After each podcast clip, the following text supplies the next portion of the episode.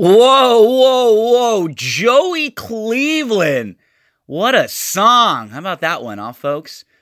So, got to give a shout out to my good friend Joey Cleveland. I've known Joey since we were 14 years old. We went to high school together over at LaSalle. And Joey, as you can hear from that song, is an awesome mu- uh, musician.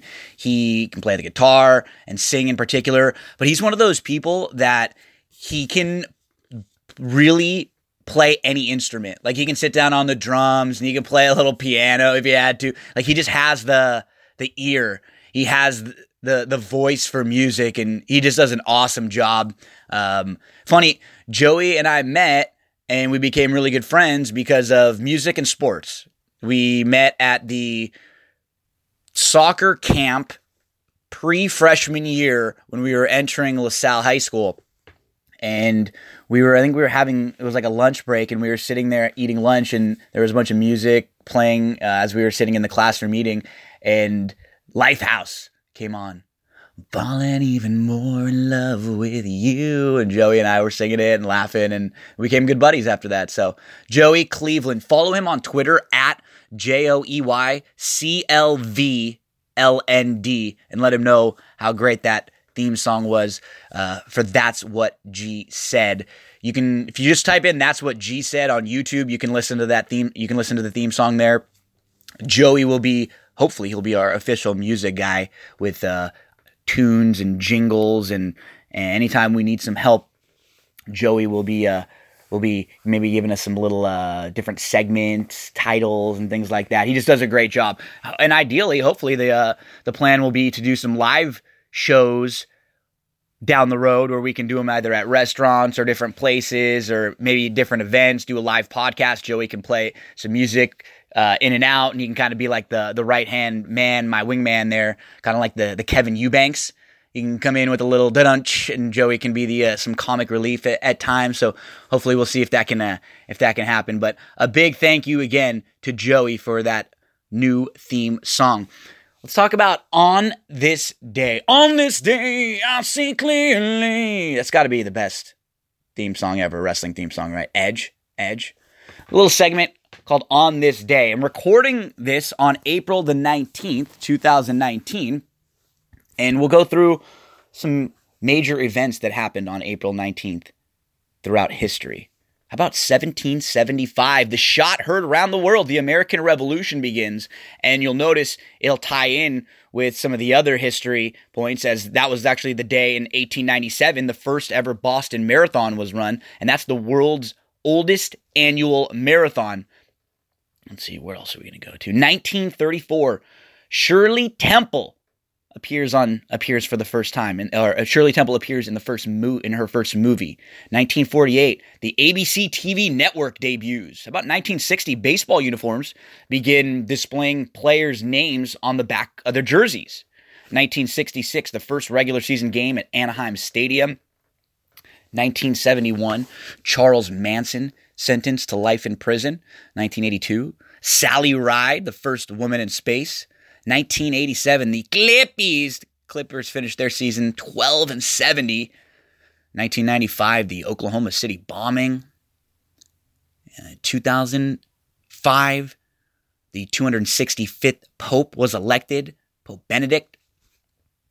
Lots of important events throughout history on this day, April 19th, 2019. On this OnThisDay.com is a cool website. If you go to, you can always see uh, some of the major events that happen on particular days throughout history. Okay, folks, we are the it's the That's What G Said podcast. That's what G said. We're available now, really everywhere.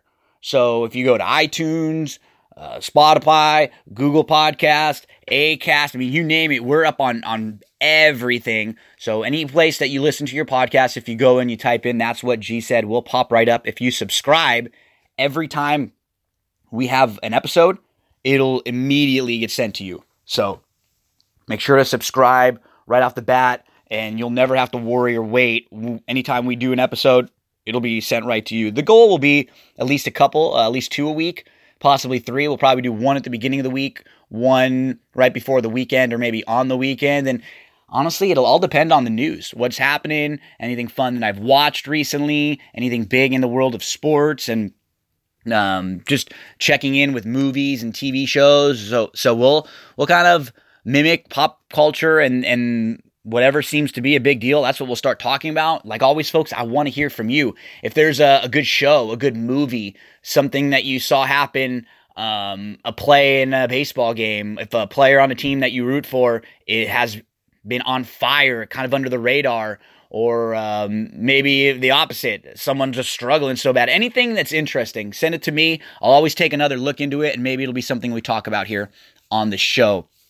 Want to give a shout out to a sponsor here and uh, introduce you to a sponsor for the That's What G Said podcast, calltopost.com. Call the number two post.com is a horse racing entertainment company whose primary goal is to pro- provide people from all walks of life the opportunity to experience the thrill of racehorse ownership. Right now, they're offering the chance to buy shares of a racehorse and get involved for $100. Calltopost.com has partnered with trainer Jeff Metz on a very consistent six year old gelding named Parade Blue. Metz has recently branched out onto the Kentucky circuit. Jeff has over 690 career wins, stakes winning trainer with four Emerald Downs training titles, and the horse Parade Blue, gelding, just ran third at Keeneland on April 10th at the $25,000 claiming level. If you've always wanted to own a racehorse but couldn't afford to do so, this is the perfect opportunity for you.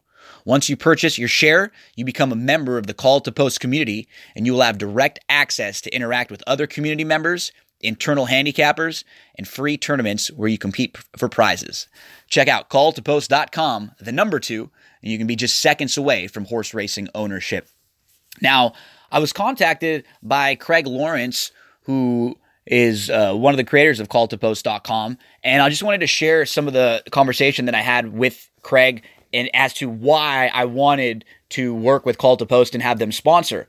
Uh, he said, Gino, my brother and I started uh, calltopost.com as a cool hangout for horse players. We're getting into selling partnership, but we want to do the Slack channel for our members. Uh, what happened initially was we created a, a platform where horse players could have a discussion and conversations with other players. In our members only Slack channel, we host handicapping tournaments and we also have a fantasy horse racing league up and running. After establishing the members hangout, we had several members asking us for get asking us if we could get into offering horse racing partnerships to our members. They didn't have a whole lot of money to invest. They didn't know a whole lot of people in the industry and it's difficult. Let's be honest sometimes, you know, in, in horse racing, if you don't know the right person, you could get in, in a bad situation and, and maybe you're paying too much or you're, it's just not positive. So it, it didn't seem like they had a lot of positive interactions early on. Now they said they've hooked up with Jeff Metz. We have met more people now that we're starting to work well with, and we have a very good relationship with Jeff Metz. They're looking forward to teaming up with all of you in the future. So go to calltopost.com and check out the opportunity to get involved in horse racing ownership. Moving on, Tiger Woods time. You're you're not going to hear me talk a whole lot about golf, but I'm and I'm not I'm not an expert in uh, in golf in any way, shape, or form. But what I do know is when Tiger's on the hunt, when Tiger's on the prowl, when Tiger Woods is in contention, I'm paying attention, and I I know that my dad and I were watching the final round of the Masters on Sunday when Tiger was finishing, and that was the first time that I've actually been actually watching golf in a while, unless it was some silly thing where I had a few bucks on someone. But uh, when we talk about the biggest stars in the world, I don't think there are many people who could have kind of stopped the world last week on Sunday like Tiger Woods did. And everybody was talking about Tiger Woods, his comeback, his return. And let's just kind of go through a little bit of what happened, right? So Tiger Woods wins the 2019 Masters. It was his fifth time winning the Masters. Tiger won the Masters in 1997. He was 21 years old. This is his first major win since 2008. But between 2008 and 2019, he's had 11 other top 10 finishes in 2014, he only finished one major. He finished in the 69th spot. In 2015, he tied for 17th in one, and then he got cut, and he didn't even make the cut in the other three. In 2016 and 2017, he didn't play in any majors. 2018, he tied for 32. He got cut in one. He tied for sixth, and then he he was second. And so you could see the progression at the end of 2018 where he had a top 10 finish and then another top 10 finish when he was second in the PGA championship and he finished two shots back. This is a, a guy who, whether you like him or not, with what happened in his personal life, with his infidelity, and he's had some drug problems, but he has really, his body has been beat up quite a bit. 1999 and 2007, he had LASIK eye surgeries, two LASIK eye surgeries. In April 2008, he had a knee surgery. He wins the 2008 US Open basically on one leg when he returns, and then immediately after has to announce he's leaving for another knee surgery. He comes back in 2009. At the end of the year, he has the incident with his wife, um, so he takes some time off. 2012, he hurts his leg. 2013, an elbow injury. 2014, back pain. 2015, hip issues and wrist issues. And, and then in 2017, many of his close friends and many of the people who were closest to him, he, he basically said, I'm done. Uh, a, a lot of people thought he was done and he was he was never really going to be the same. But then, and really, in all of 2018, most of 2018, he played pretty well, finishing second in the PGA Championship at the end. Uh, he was number 26 in the world rankings. In September 2018, he won the Tour Championship to end the season. And and then he started off 2019 with the Masters victory, his first since, you know, 2008, his 15th ever major. He's only 3 behind Jack Nicklaus now. And at 43, he was the second oldest ever to win a major, only behind Jack, who won his major at 46. Tiger now has 81 total victories and uh, the only person to ever win four majors in a row. He didn't do it all in the same year, but at one point he had he was the reigning winner of all four of the majors. And the stat that I think is really incredible: when tied for the lead or or leading going into the final day, Tiger is fourteen and one. Unbelievable. Um, controversial, yes, but we love a comeback story, don't we? And and we can't sugarcoat it. Tiger didn't have cancer. He didn't suffer really a a huge tragic loss. Uh, he lost his dad, and obviously, but it wasn't like something personally to him that kind of made him go off the rails. He he cheated on his wife. He made a mistake, right? And I think a lot of the times we all, as viewers and fans, we like to see that the the stars out there they make mistakes too. They're regular people. They f up, right? And uh, we love the redemption story. So Tiger was able to uh, apologize. He was able to battle through a lot of the injuries, and now he's back on top. And and and nobody, I mean, so many people had counted him out and written him off. And and now you never know, right? Now he's it's the start of the year. He just won a major. And he, he's playing good golf. He looks like he's healthy. He looks like he's happy. Who knows how long his body can hold up? As you heard the list of injuries and surgeries that, that he's had. And but I tell you one thing, I'm paying attention a lot more to golf when Tiger Woods is playing.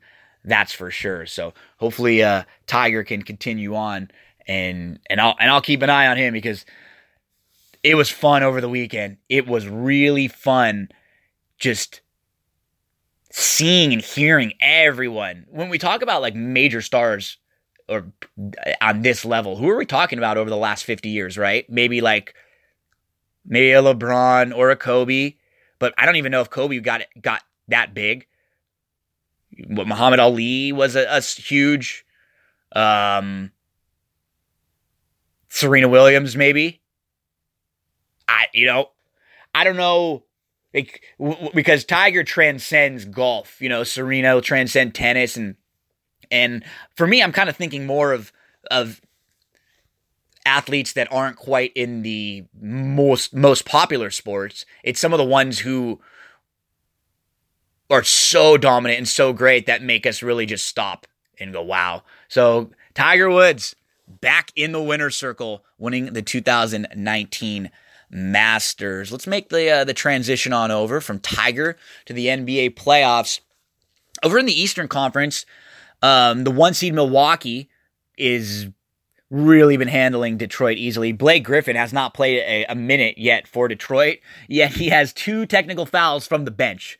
I think a sweep is likely there with uh, Detroit up or with Milwaukee up 2 nothing over Detroit. They have wins by 35 and 21 as the series shifts back to Detroit for game 3, but I, I don't I'd be surprised if Detroit was able to pull out any more than one game in this series.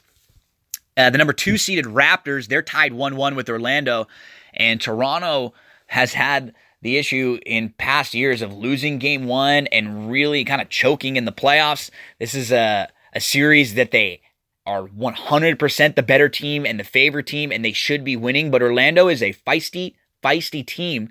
Orlando won game one basically on the back of DJ Augustin, who had 25 points and six assists. Game two was never close. Toronto uh, bounced back and they crushed the Magic 111 to 82. We really we still haven't had a good game from Vucevic for Orlando, who was their best player and an all star this year. So this is a series.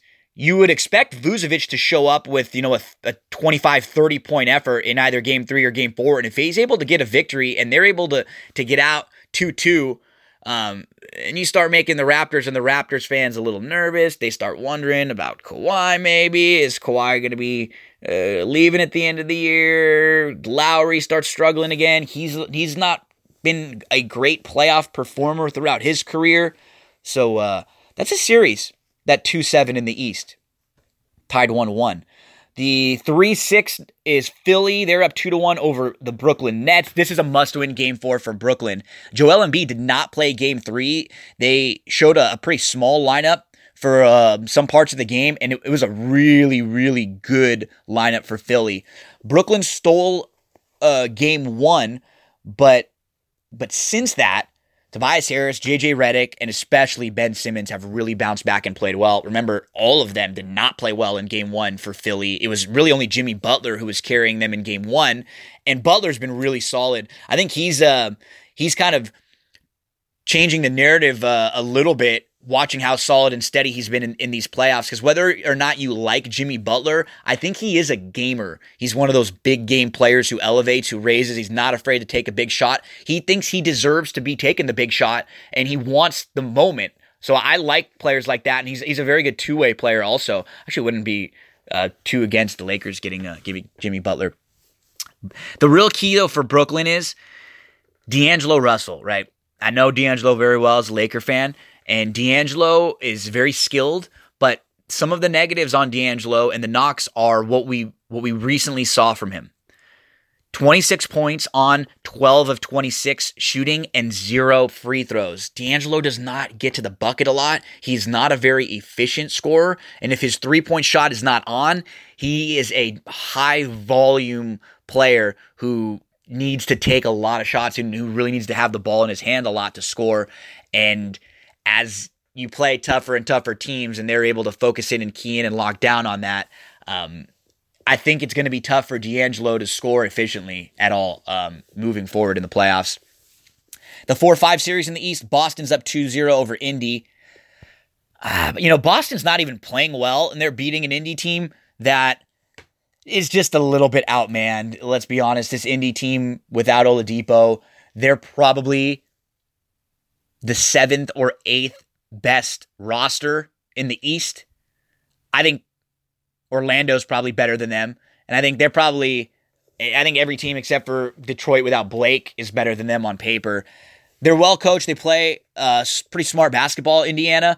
But the problem is, is they just can't score, and they have too many long periods of time throughout the game where they just get really tight. In game one, Indy scored eight points in the third quarter. In game two, Indy scored 12 points in the fourth quarter. Boston went on a 10 0 run over the final five minutes of the game. You just can't have lapses like that throughout the game. It's a must win game three for Indy as they move back home, but I think Boston's in really good shape. It was key for them to get out 2 0, not kind of blow a game, because that's what we've seen from Boston all throughout the year. They've really underachieved most of the time. So uh, that was, I think, important for Boston to to get up 2-0.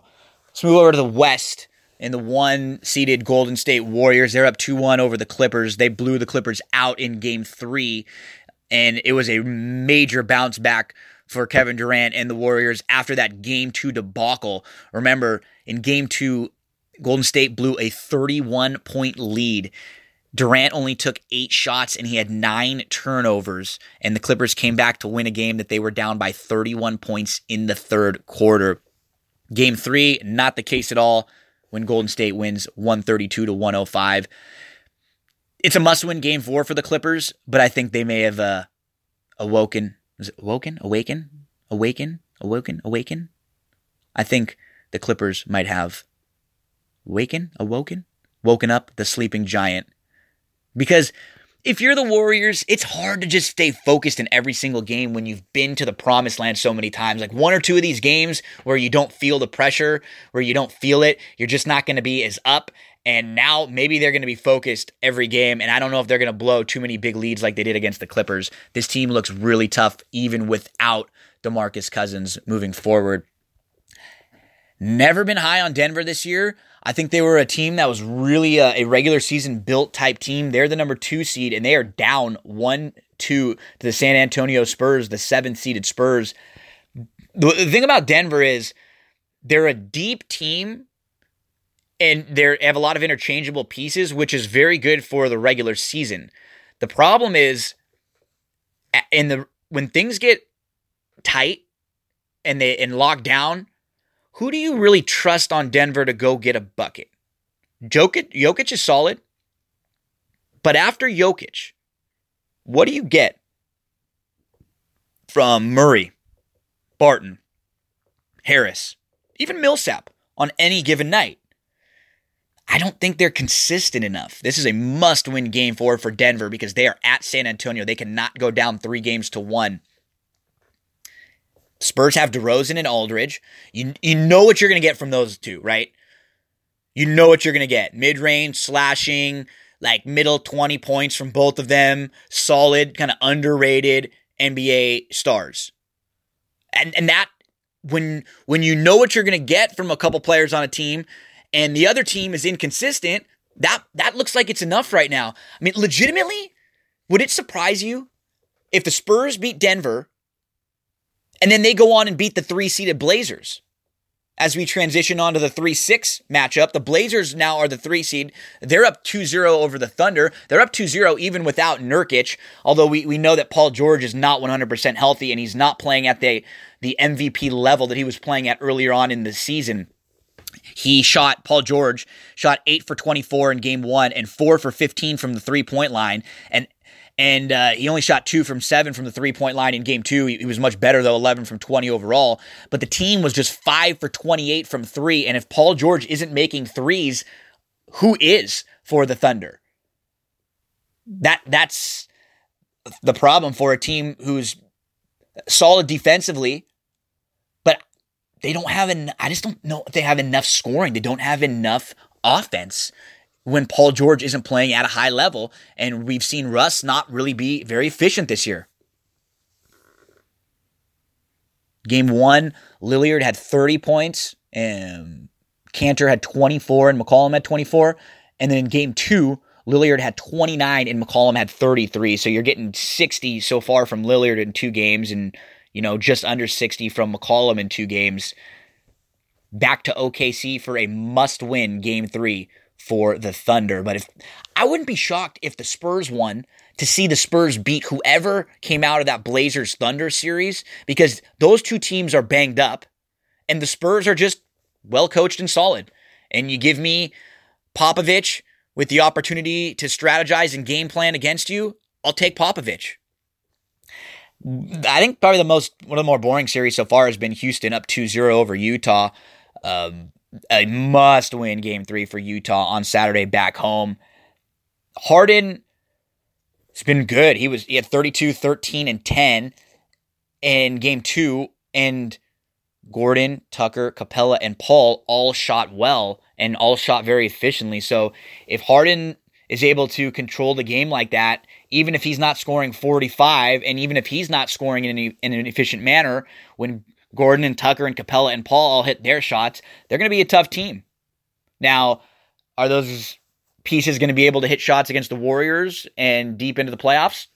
Maybe they didn't last year, but I think right now it still looks like the Houston team has the best opportunity, I think, to beat the Golden State Warriors. Okay, let's do a little more around the world as we move on from the uh, NBA playoffs over to the WWE. So, so let's get some quick post WrestleMania thoughts. Didn't talk a lot about WrestleMania. I haven't really done anything since then. All the endings were the endings that the fans wanted, right? Kofi Mania, Becky, Lynch winning the women's title. It kind of was a weird ending, though, right? A little bit unsatisfying. But the result that everyone wanted Seth Rollins winning the title, result that everyone wanted. It's too long. I love WWE. I love wrestling. I would I wouldn't mind sitting and watching wrestling all day long, but I'm one of the few people who's a maniac and who doesn't get tired and who gets pumped up seven hours into it. Seven hour, seven and a half hours is too long for the fans.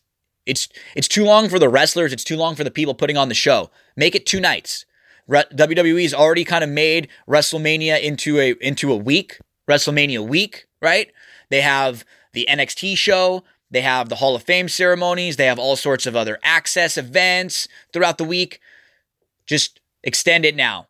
Saturday and Sunday night, Make your week start a little bit earlier. Do the Hall of Fame on Thursday, NXT on Friday, night one of WrestleMania Saturday, night two of WrestleMania Sunday. Then nobody gets shortchanged. You don't have to worry about trying to fit everybody in to uh to one night and, uh, and all these matches where you're putting in eight, ten, multiple teams.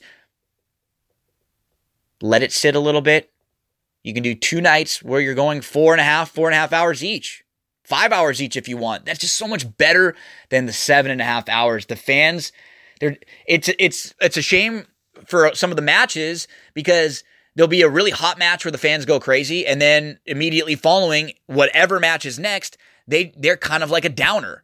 And the fans don't get into that match because you just can't be up for seven and a half hours straight, period. Especially in a year when they're going to have a good kickoff show like they did. They had two battle royals on the kickoff show. They had a couple other matches. It was four matches throughout. It wasn't just a fluff kickoff show where they're just uh, previewing the matches. It was actually action.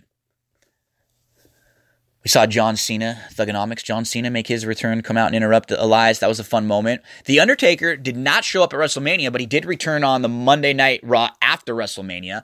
Kurt Angle's gone.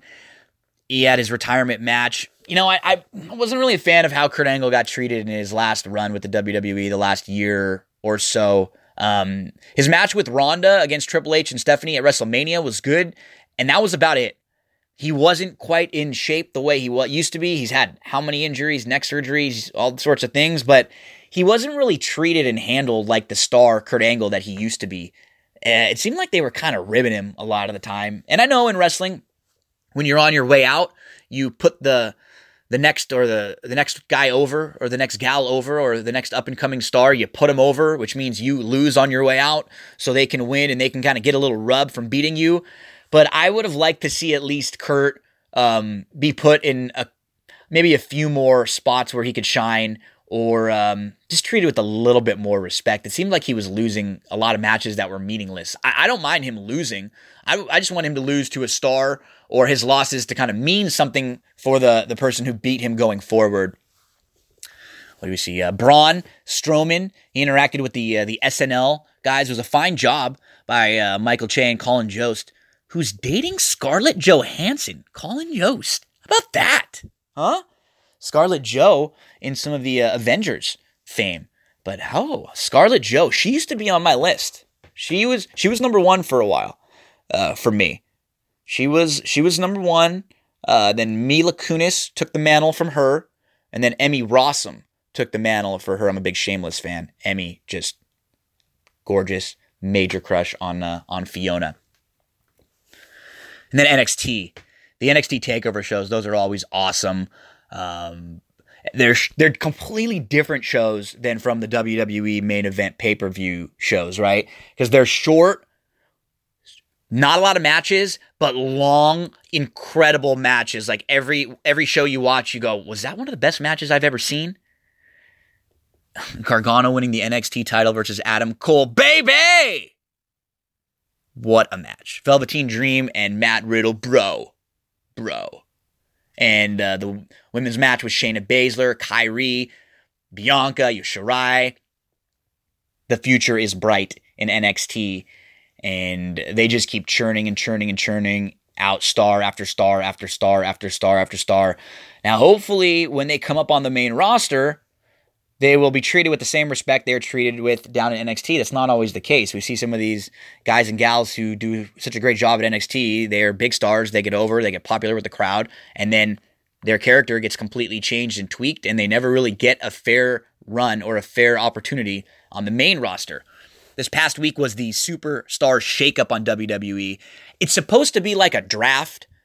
Um, and some years they've done a good job with behind the scenes um, the general managers talking to each other with trades and two for ones or um, personal issues.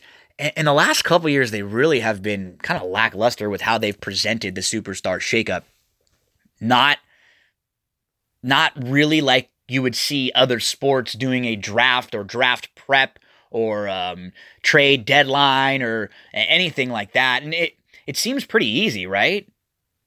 It, like it's something you could just have a couple of these backstage segments. Some of your wrestlers not knowing where they're going to go, people being split up from teams or family members. Just didn't love the way it was handled. Quick one, run through of uh, of some of the uh, the news and notes around the week. I thought the Kevin Owens with Kofi and Xavier was pretty funny. KO in the New Day on on SmackDown um, had the opportunity to be horrible, but Kevin Owens does a, a, really good job with whatever he's given.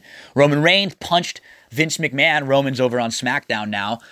Becky, it looks like Becky two belts in the Iconics will be on both brands, defending both of their uh, defending their belts. Um, where's Sasha? Lots of rumors about Sasha Banks. She seemed to be very unhappy with the company uh, that she was uh, basically lied to about um, results in WrestleMania if she was going to win the match with with Bayley. They've now split Bayley and Sasha up. Um, but we don't know about Sasha. Is she done? Is she on Raw? Is she going somewhere else? I don't know if they're going to release her. Have they talked her back into coming? Is she taking a time uh, time out? Who knows? Dean Ambrose. Dean looks like he is done. Kind of weird the way that they played this with Ambrose, right? I can't really remember ever them mentioning another at another wrestler so far in advance had asked for their release they granted it to them, and then they were still on TV and still part of storylines. Generally, that doesn't happen. So this one's always this one's been a weird one with me. I I thought all along Dean this was part of an angle, and Dean wasn't really leaving. Um, so I w- we'll see. I guess I won't really believe until I see Dean wrestling in another company. Luke Harper also done. Man, talk about an underrated wrestler, huh? Luke Harper. That guy can go. He's big. He just he didn't ever really get a push. You know, he had the one little IC title run, and he had a good match with Ziggler. It looked like he was going to get a, a, push a couple years back when he was uh, involved with Randy Orton and AJ Styles and uh, Bray Wyatt, and he just never was someone they got behind and pushed. But he has a distinct look. He's a big guy and he can go. I've always been a fan of Luke Harper. Ronda is on her hashtag impregnation vacation. She's been tweeting about that. She's taking some time off to try to go uh, become a mother. Sami Zayn is a crazy heel, which is fun. Um, he's cut some great promos the last couple weeks. And I think we should see more focus now on some of the storylines now that this superstar shakeup is over. Um, it's been kind of like a, a standstill the last couple weeks. You could tell that WWE didn't really want to go in and start setting things up because I don't know if they even knew for sure which who was going to Raw and who was going to SmackDown. Roman Reigns is in the Hobbs and Shaw trailer with The Rock. If you look up the trailer for Hobbs and Shaw, you can see Roman Reigns and The Rock um, together in uh, in that trainer.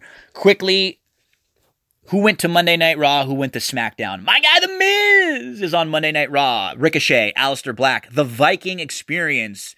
Now, Ivar and Erik. They used to be War Machine and then War Raiders, but you can't say the word roar, so now they are The Viking Experience, which is a horrible name. EC3, Cedric Alexander, Andrade, and Zelina Vega, Rey Mysterio, The Usos, Naomi, Eric Young, without Sanity, Lacey Evans, AJ Styles. We didn't see Samoa Joe this week. I think he was sick, but the word is that Samoa Joe is also on Raw with that U.S. title. SmackDown, Finn Balor, the IC champ. He had a pretty solid match with Ali right off the bat. Lars Sullivan, even after appearing on Raw, it looks like he's going to settle in on SmackDown. Ember Moon, we saw Bayley show up without Sasha. Kairi Sane shows up with Asuka and Paige. So it looks like Kairi might be in a tag team with Asuka and Paige as their manager. Buddy Murphy, the best kept secret. Elias and Roman had a segment with Vince where uh, Vince was teasing the biggest acquisition in SmackDown history. Elias came out, was playing a song, and then Roman interrupted, beat up Elias, beat up Vince. Roman Reigns now on SmackDown. Chad Gable on SmackDown without Bobby Roode. Mickie James is there. Apollo Crews, Liv Morgan, and Heavy Machinery all making the move to SmackDown. So there's your uh, your wrestling corner for the week. Little WWE corner. Okay, what's next here? Where are we gonna go? Let's be honest, folks. Probably not gonna get this kind of uh, information on every show, where we're gonna talk famous dates in history, Tiger Woods, NBA playoffs, WWE. Now we move on to what I've been watching. What have I been watching? Okay, well, I think everybody is watching Game of Thrones right now, right? Game of Thrones Sunday night. We got the comeback most recently. If you want more Game of Thrones deep dive, check out the Mike Abadir Show podcast um, weekly. When uh, on that show, Mike and I will be doing Game of Thrones recap. So we went over uh, some of our favorite moments and the big moments from this past weekend. We saw some dragon riding. Jon's family hates Dany, hates Daenerys. Euron getting it on with Cersei. Okay, okay uh, Jon finds out he is the true heir to the throne and not his girlfriend slash aunt. So it, it, she's not really the real heir as she thinks. And then how about the uh, the the meetings, right? From some of the characters that reunited or we got to see them link back up again, Jaime and Bronn, um, Tyrion and Sansa, Jon and Arya, the Hound and Arya, Gendry and Arya. Lots of fun moments there. But Game of Thrones isn't the only thing on Sunday that we're watching, right? For me, Sunday night, I'll do some deep dives on these shows now moving forward, but just want to steer you to what I'm watching. Billions on Showtime, Veep on HBO, Barry on HBO. That's a nice little Sunday night, right? You get some Game of Thrones, you get some Billions. You need a you need a light show in there though after some some seriousness and some of the killing in Veep, and then Barry's kind of right in the middle, where uh, it's a, a kind of a dark comedy. Awesome shows, big fans of those shows. That Sunday night lineup right now is really really good if you're watching uh, HBO and if you're watching Showtime. And then don't forget about the Avengers. I just watched uh, Infinity War on Netflix as kind of a little prep for Avengers Endgame, which will be coming out Thursday, April the 25th record pre-sale tickets there for uh, Avengers Endgame. If you're a big Avengers fan, make sure to watch Infinity War or some of the other Avengers movies so you can get yourself in the mode. I, am one of the I'm I'm one of the dorks that always does that, right? Like if a new show is coming out I'm gonna go back and watch the last season to get myself set back up. If a new movie's coming out and it's the the third one, I'm gonna go watch the first two. When WWE WrestleMania comes up, I go back and watch all of the WrestleManias. It's like a two month task for me. I'll start at WrestleMania one, and it'll be like my background noise while I'm working for the next two months uh, as they just go through each and every WrestleMania. So always looking for content and shows to watch.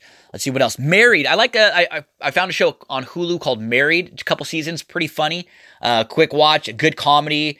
Um, check it out. Continuing to watch Superstore, Brooklyn Nine Nine. You can hit both of those on Hulu if you don't watch them live when they come on. Uh, Kim's Convenience is another show I just finished on Netflix. Really, really funny. All of those are comedies, so if you're looking for a good laugh, you could check out any of those. Uh, those last four: Married, Superstore, uh, Brooklyn Nine-Nine or Kim's Convenience. I'm always looking for a new show or a movie, so any suggestions at all, please send them my way. Um, I am just a maniac when it comes to uh, to content, and I love binge watching shows. If I find a new movie, I'm going to watch it immediately. Um, so yeah, need need to hear from you folks. remind you one more time the show is brought to you by calltopost.com. Call the number two, post.com, a horse racing entertainment company whose primary goal is to provide people from all walks of life the opportunity to experience the thrill of racehorse ownership. Check out calltopost.com, the number two, you can be just seconds away from horse racing ownership. On Viceland.com, this is also in the what I've been watching segment. On Viceland, if you have the channel Viceland, if you don't, or if you've missed it, you can go to Viceland.com and they have three really good documentaries up at the moment.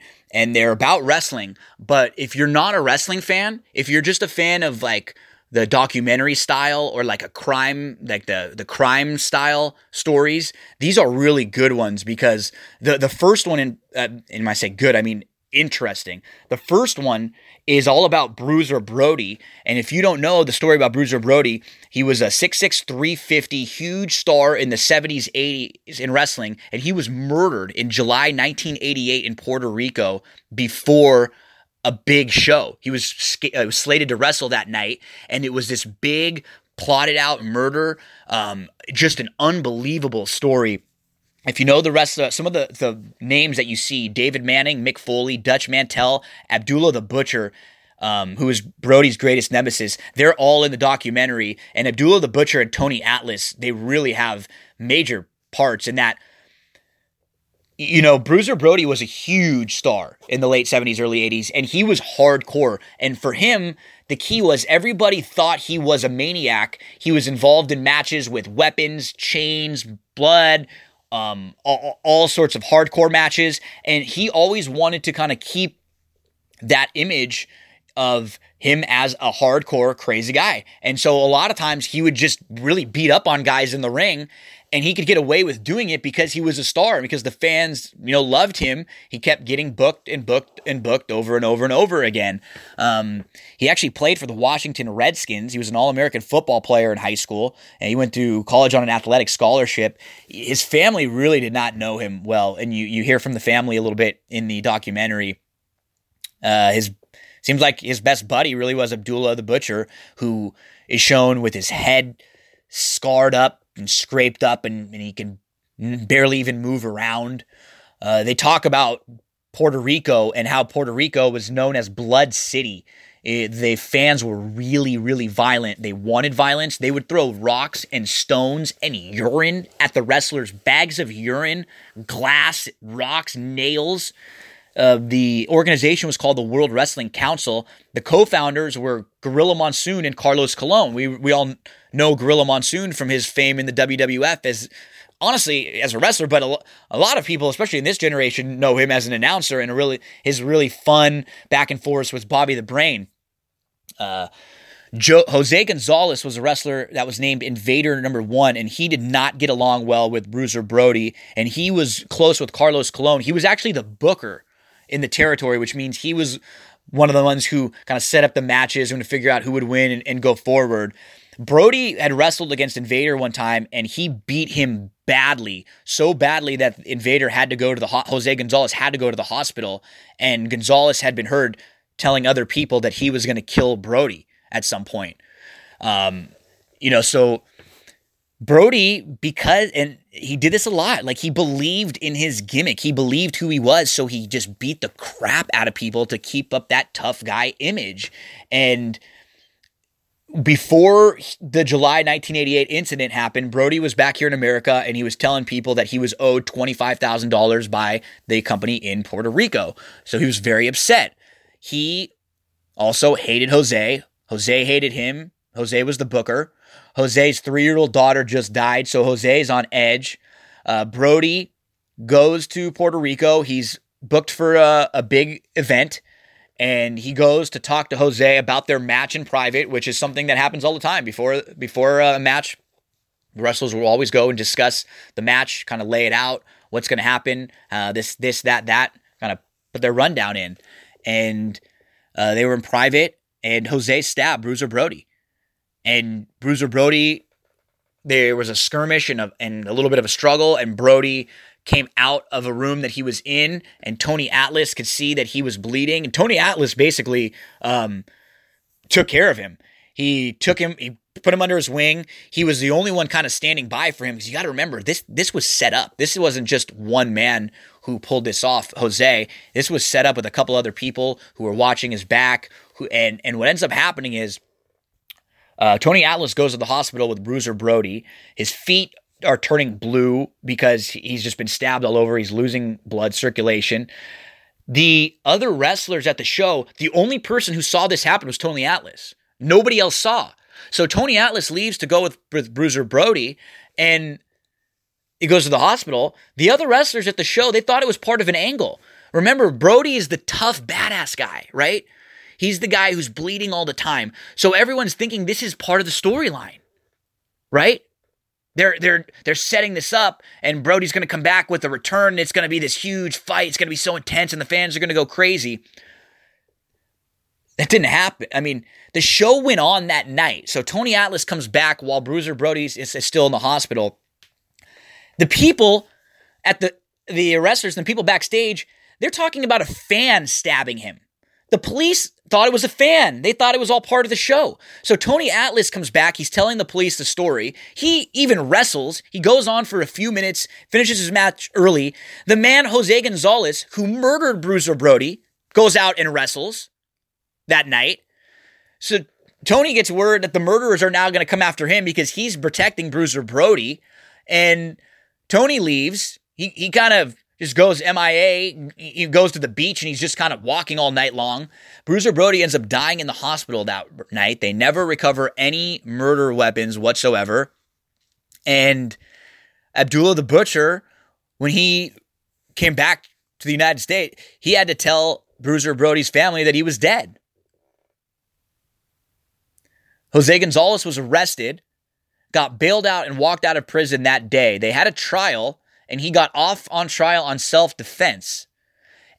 The reason why he gets off on trial on, on self defense is because the fans in Puerto Rico, they believed that the wrestling was real. They believed that Brody was that crazy man and that Jose was just sticking up for himself. Tony Atlas, the only person who saw the whole thing, was never contacted to testify. There were some dirty, dirty things going on in this, folks. This was a really good documentary. It's gripping and you just your jaw is dropped repeatedly over and over and over with uh with just behind the scenes stories and some of the wrestlers telling you and, and these are names that we know right? Um, you know Mick Foley Dutch Mantell Abdullah Butcher. Crazy. Go to viceland.com and, and you can check it out. And there were two more um, up. The Montreal Screwjob one is about Bret Hart. If you don't know the story, um, Bret Hart was the WWE champion. It was 1997. He was getting ready to leave for WCW, and this was going to be his final match against Shawn Michaels for the championship. Well, Bret and Shawn Michaels hated each other. They were in Montreal, where Bret's from, and Bret did not want to lose the title to Shawn. He told his boss, I will lose to anyone else except for this particular guy. He disrespects me. I will not lose to him.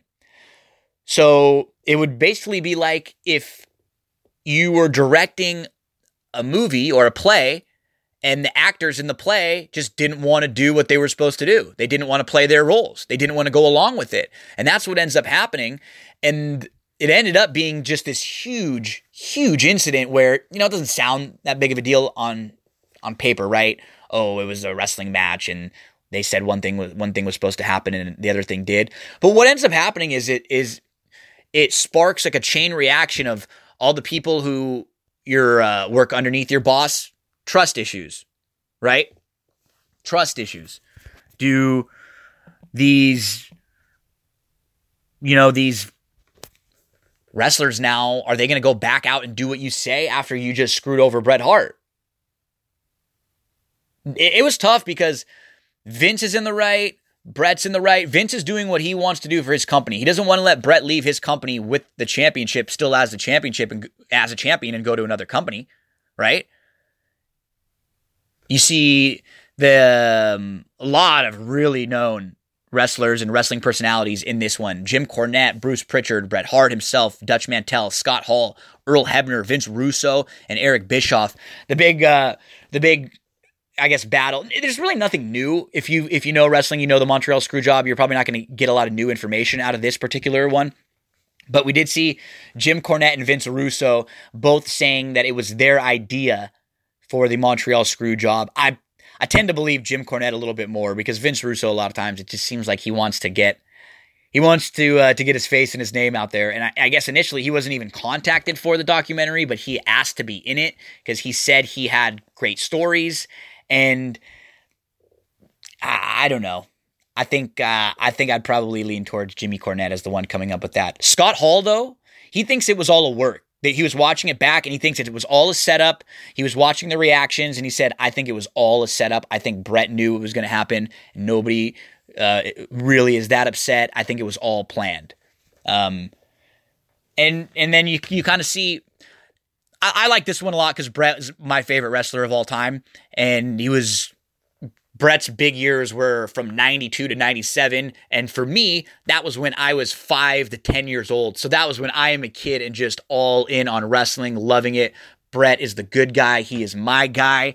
And um, you you hear him talk and he says, you know what? He wanted to be remembered as the guy who made wrestling part, uh, who the guy who made the wrestling part a focal part of wrestling again. And he wasn't all pomp and circumstance. He was an in ring wrestler who had good morals and he was just a good guy. And that and that's why the kids liked him because he was your your baby face, your your major good guy. So another really good one to check out on Viceland.com is that Montreal Screwjob one.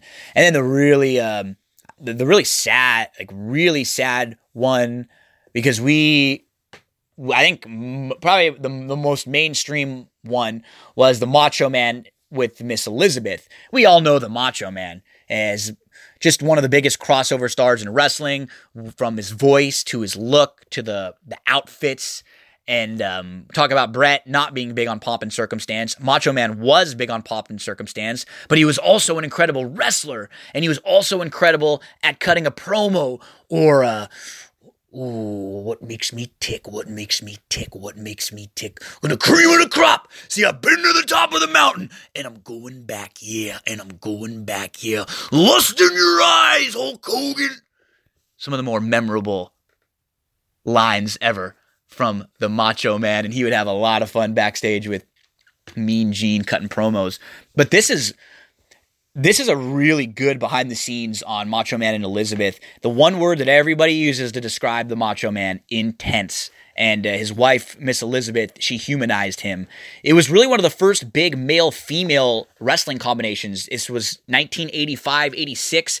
We're not used to seeing uh, a female as like a valet, as a manager out there. And uh, Macho Man, they had told Macho Man they wanted someone to accompany him to the ring. And so he brought his own wife in Elizabeth. He had been married to her before, and he brought her with him on the road, and he made her part of his package, uh, part of the Macho Man Randy Savage package. And uh, he he was a second general res- uh, second generation wrestler, incredible on the microphone, and he had a crazy gimmick that was just a little extension of his personality. His his brother Lanny Poffo said the dial was past 10 and it was permanently broken. You get great insight from Bruce Pritchard, Lanny Poffo, Scott Hall, Jake the Snake, Eric Bischoff, Jimmy Hart, all in this one. Um, Ma- Macho Man in, in real life, one of his mottos was "whatever it takes," and you could see he worked so hard. He met Elizabeth as she was working at the front desk of a gym. He went into the gym. It was like six o'clock in the morning, and uh, she and he pulled his glasses off. She said, "Wow, your eyes are so red." And Macho Man said, "You should see him from this side." And that, uh, I guess, that got her laughing, and that was it. From there, she fell for the guy. You're Razor Ramon, Scott Hall, and he said, "Man, if I was a chick, I would have banged Randy. He was as cool as hell." Now that's a quote. It's a quote. It's a direct quote, so I can say a bad word if it's in a direct quote. But Scott Hall basically saying, "Yeah, Randy was cool. If I was the girl, I'd be with him." He was the total opposite of Liz. Um, she was very quiet. He was very intense. But Randy was very loyal to his brother, to his wife. He got them both jobs in WWE. He always wanted to help them out. Uh, but it's when you look back at the character and the dynamic, it's really kind of scary because he was basically playing like a domestic abuse type character. He yelled at her, he told her to shut up, he kind of pulls her around very intensely, but he never really hits her. And it's just always insinuated that he's intense and she's just very quiet. But this goes over a little bit of Randy's pre WWE then it goes over his coming to WWE, the story with Liz, WrestleMania 3 versus Steamboat, the Mega Powers with Hogan and Elizabeth, his Macho King run. Um, you go into WCW for a little bit and and towards the end. So you really get a good sense of the Macho Man from, you know, 1980 to 2010 the big Saturday night's main event when Elizabeth got hurt and Hulk carried her back and then the mega powers exploded. The one thing that kept coming up over and over again when you heard, you know, Jake the Snake or or uh, Jimmy Hart talk.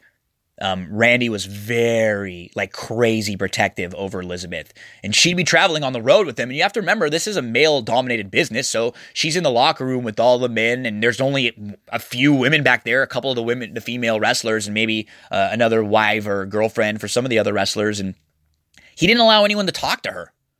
I mean, he did not allow it. He went crazy. He had full control over her in, in, in, every way. And by 1990, she just she wanted time off the road. She needed time apart. We saw the Macho Man becomes the Macho King. They paired him up with Sensational Sherri.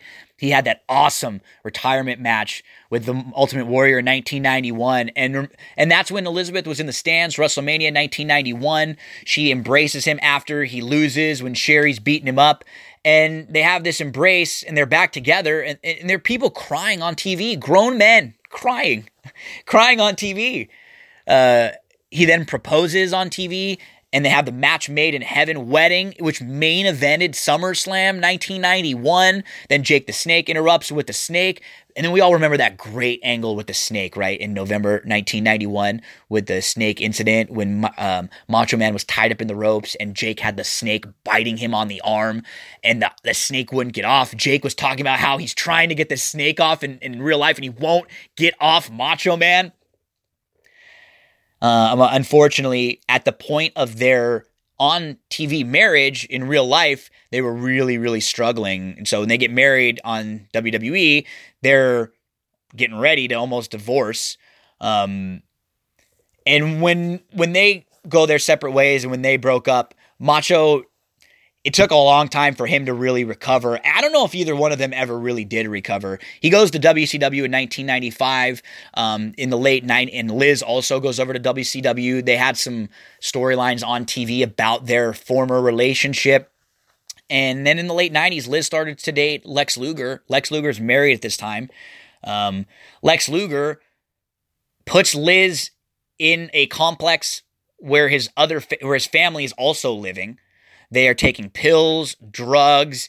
Um, Lex Luger had hit her. He was arrested. And he talks about all of it now. Um, he knows everything he was wrong, and he's, you know, he's made right um, with his life.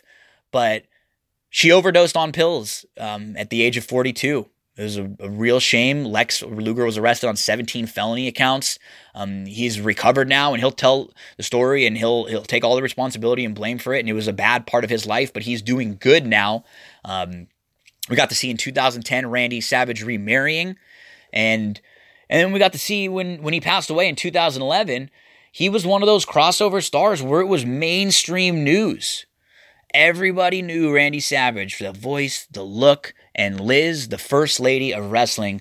A, a, a sad story, but very, very interesting. All three of those uh, those documentaries on. So just go to Viceland.com and you can watch any of them. They're all about 45 minutes long. Um, really, really good. And again, I'd recommend, even if you are not a wrestling fan, worth your time.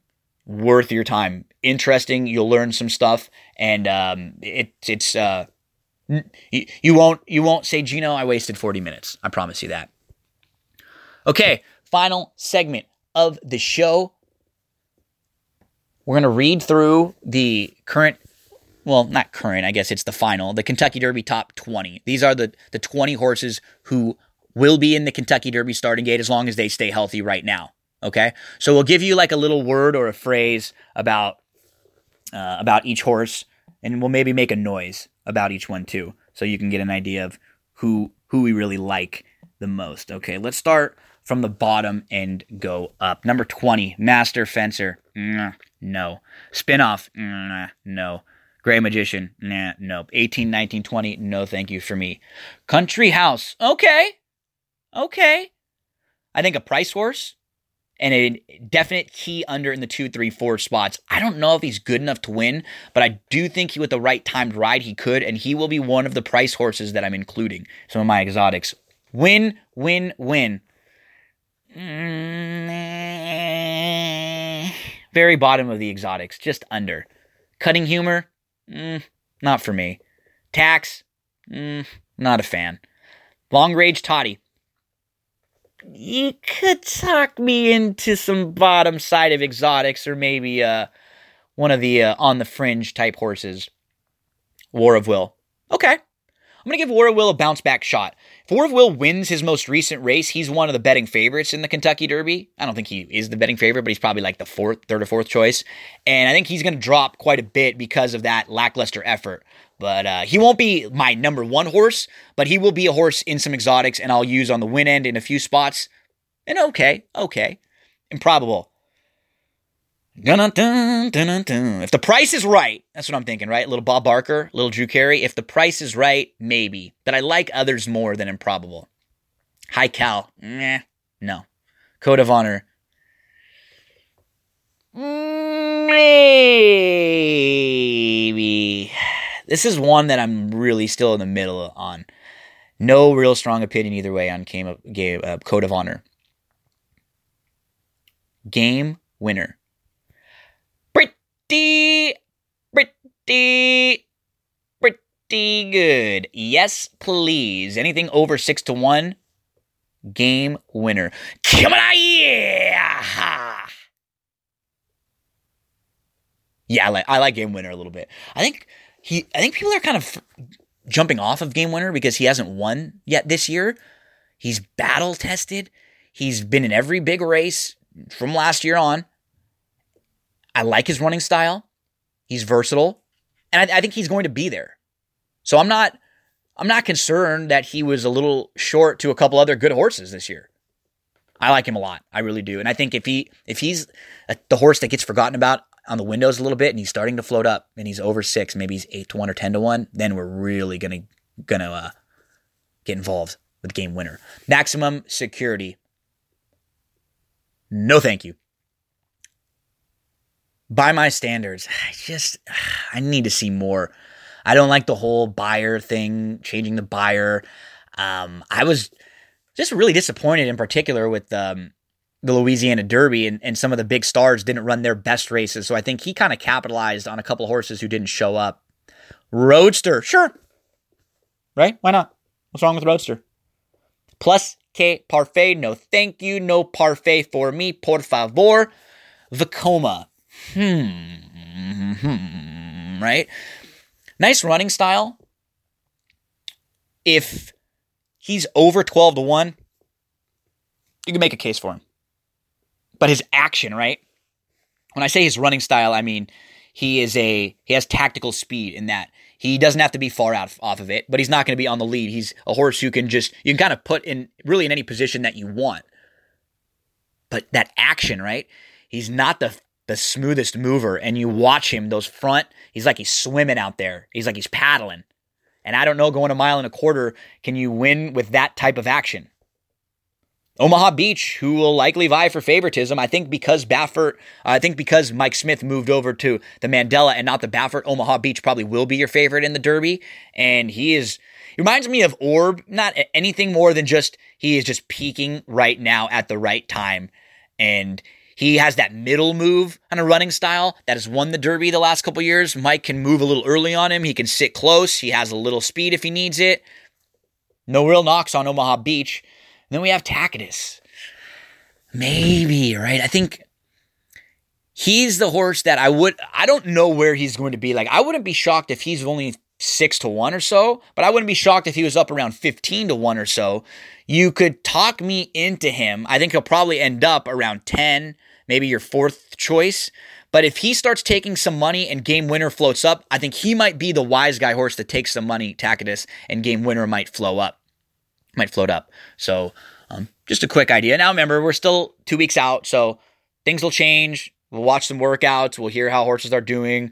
Uh, we'll see some post positions. We'll see how the track is that day. There's still some factors to come in, but right now we know most of these horses, so that's the, kind of how I I feel about most of them. I would love some of the uh, the horses from 21 through 30 to get in though, right?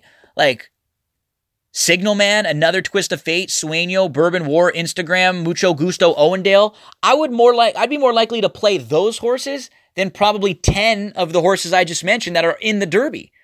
So it's kind of a weird year in that um, I think there are some horses who are pretty good three year olds that aren't even going to get in. We should probably see a really good undercard at Churchill, and I think a, a good Preakness with uh, with a lot of these, you know, the Bourbon War, Sueño, Instagram, uh, Signal Man, another twist of fates. Whoa, folks! That's gonna do it for our first actual real That's What G Said podcast.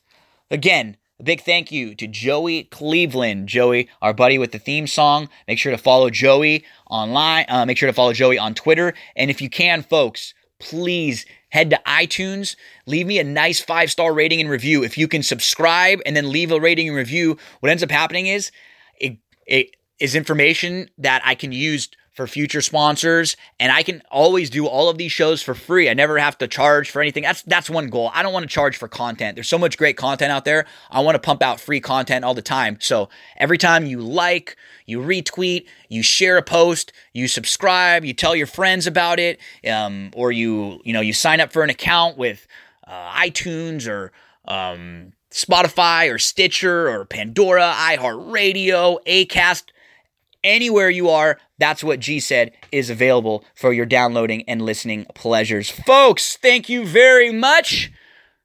And let's listen to the sounds of Joey Cleveland as we get out of here.